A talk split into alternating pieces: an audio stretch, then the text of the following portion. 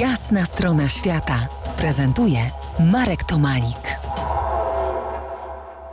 Rozmawiamy dziś o próbie trawersu śladami Roalda Amundsena. Moim gościem pozostaje Szymon Springer, uczestnik pieszej wędrówki.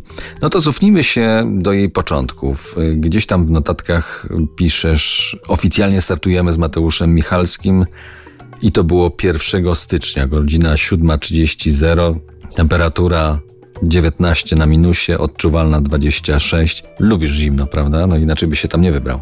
E, tak, lubię zdecydowanie, bardzo lubię zimę też. Jakby zimno nie jest dla mnie przeszkodą w spędzaniu, e, to jest coś, na co mogę się przygotować, e, że to będzie jakby to jeszcze to, im była niższa temperatura, tym mi dodawało to jeszcze takiego smaczku, można mnie nazwać jakimś e, temperaturowym masochistą, ale naprawdę się rewelacyjnie czułem w takich warunkach. I nawet Bardzo jak... dobrze się określiłeś z mojego punktu widzenia, to tym, co powiedziałem wcześniej, okej. Okay. Chociaż przy, ja, tak. ja, mam to jeszcze, dodam jeszcze tylko, że ja mam też taką dosyć łatwą zdolność do adaptacji do różnych temperatur i o, trochę taką dygresję dam, że też mieszkałem w Australii przez długi czas i temperatury y, były tam 40 stopni, też się w nich bardzo dobrze czułem, więc ta amplituda, ten, ten wachlarz temperatur, w których się dobrze czuję jest dosyć szeroki.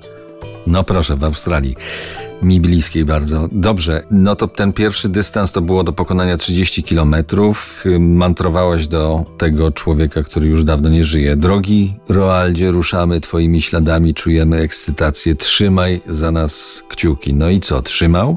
Myślę, że trzymał. Wiele rzeczy teraz tak z perspektywy czasu, jak patrzę, które się tam wydarzyły, miały jakąś swoją przyczynę. Drugiego dnia e, podczas zjazdu Mateusz zaliczył niefortunnie wywrotkę i pulki są ciągnięte przez taką powiedzmy uprząż przymocowaną do pasoszelek i ta uprząż się złamała w pobliżu drogi, z której notabene parę dni później byliśmy ewakuowani. Udało nam się to naprawić, ale gdyby nie ta awaria, to pewnie dotarlibyśmy dużo dalej e, niż punkt, z którego zawróciliśmy. Więc e, teraz tak z perspektywy czasu patrzę, że pewne rzeczy się po coś wydarzyły i możliwe, że ten Roal czuwał w jakimś tam stopniu e, nad nami, mimo że wtedy jak podejmowaliśmy tą decyzję o tej kończeniu podróży, o wycofie, była to chyba jedna z najtrudniejszych decyzji, jaką musiałem podjąć na, w czasie swoich podróży. Ale powiedz mi jeszcze o samym Amundsenie. To co, no, udało wam się nawiązać jakiś y, kontakt telepatyczny z, z odkrywcą polarnym sprzed y, ponad y, półtorej wieku?